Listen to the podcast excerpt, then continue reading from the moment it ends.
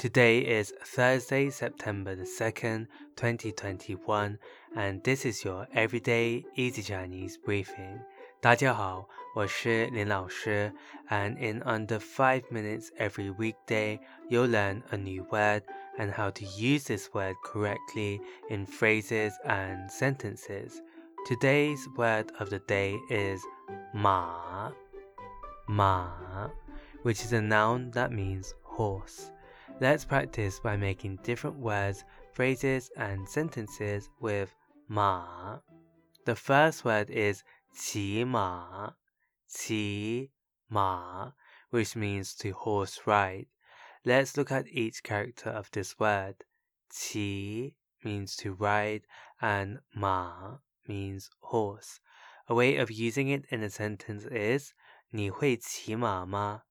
你会 骑马吗? Can you ride a horse? Another word we can create with ma is 马上,马上. This is an adverb that means immediately. Let's again look at each character of this word. Ma means horse and shang means top. A way of using it in a sentence is 我马上就下来。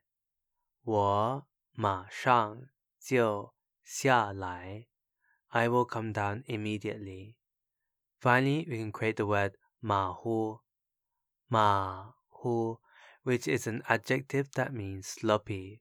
虎 actually means tiger, so the word literally means horse tiger. A way of using it in a sentence is 这人太马虎。这人太马虎。 This person is too sloppy.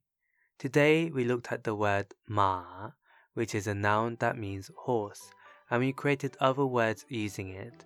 These are 骑马 to ride a horse, 马上 immediately, and 马虎 sloppy.